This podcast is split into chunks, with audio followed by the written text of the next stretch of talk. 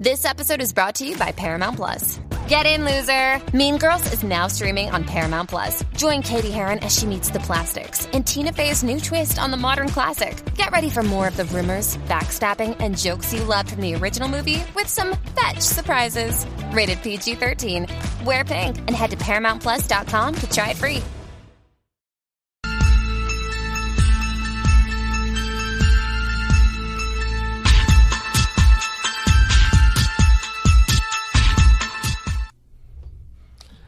Hello, hello. Now we're gonna be talking about another movie, um, Sharkenstein 2016 from Wild Eye Releasing. Yes, another bad shark movie that I would say Sci-Fi Channel will will not even play. That's how bad this movie is. But you know me, guys. I like bad movies, but I see some good in it at least. And if a movie is bad, then I'm gonna tell you it's bad. Simple as that. But it's one of those bad movies. Like I say, you can see some kind of good in it. Um, the is really about in the beginning, World War II had this experiment with Frankenstein's body. Um, this German guy and his army took the Frankenstein body parts all the way to America, which to me is like, how the fuck can you have a German submarine cross U.S. waters?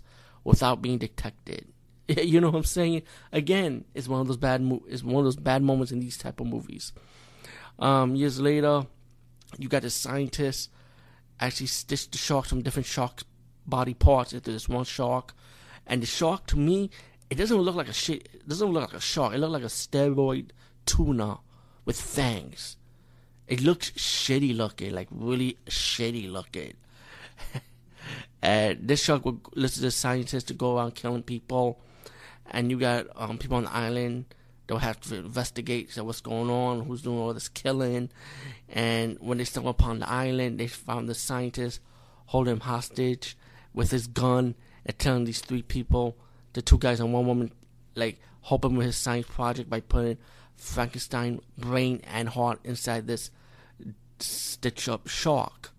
So this is one guy holding a gun on these three people, and when he have them do an experiment right close by, without him holding the gun, how come they didn't jump the fucking scientist? You know what I'm saying?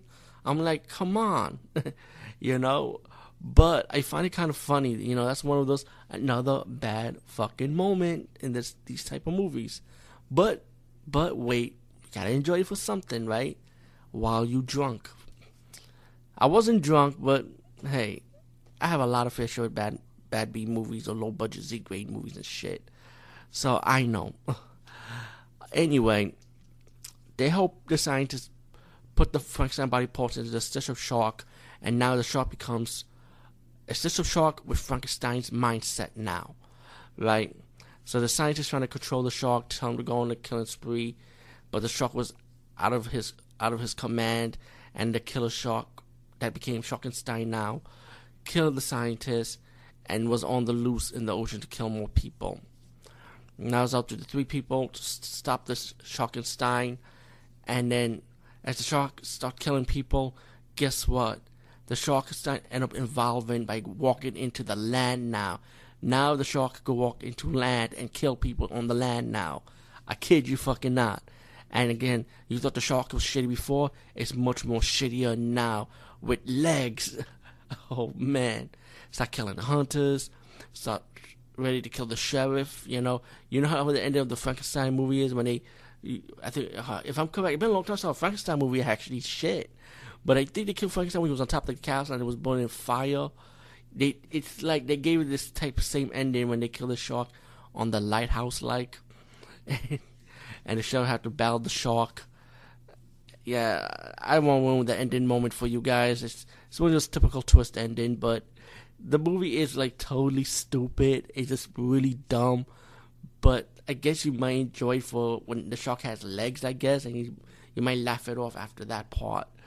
But uh, Sharkenstein, yeah, definitely a bad, horrible shark movie, right into your collection of those type of movies anyway. But I think this one has to be the worst of the worst, you know. But again, you might laugh with once it has legs, you, you gotta find it funny. I think it's I think the shark is like a hand puppet shark, but they it's like they they use these cheap ass special effects trying to edit it, you know, cut it like like easy editing pretty much. Like even I could do it, put it like that. That's how bad the special effects is for this movie and editing and all that shit. Uh, while I, I suppose Wild Eye released and released it like this, you know, I was shocked. You know, they they have a Wild Eye released it do have their hits hits that you might like, but they do have a lot of these misses that you like. Damn, really? Uh, anyway, peace, guys, and see you later. Oh yeah, um, do I highly recommend this one? Um, it depends. It it just depends, you know. Um, I think there was one thing I did like about this movie the most was um nostalgia for me because le- the actors and actresses in this movie kind of remind me how the actors and actresses from those 1950s bad sci-fi movies how their acting is.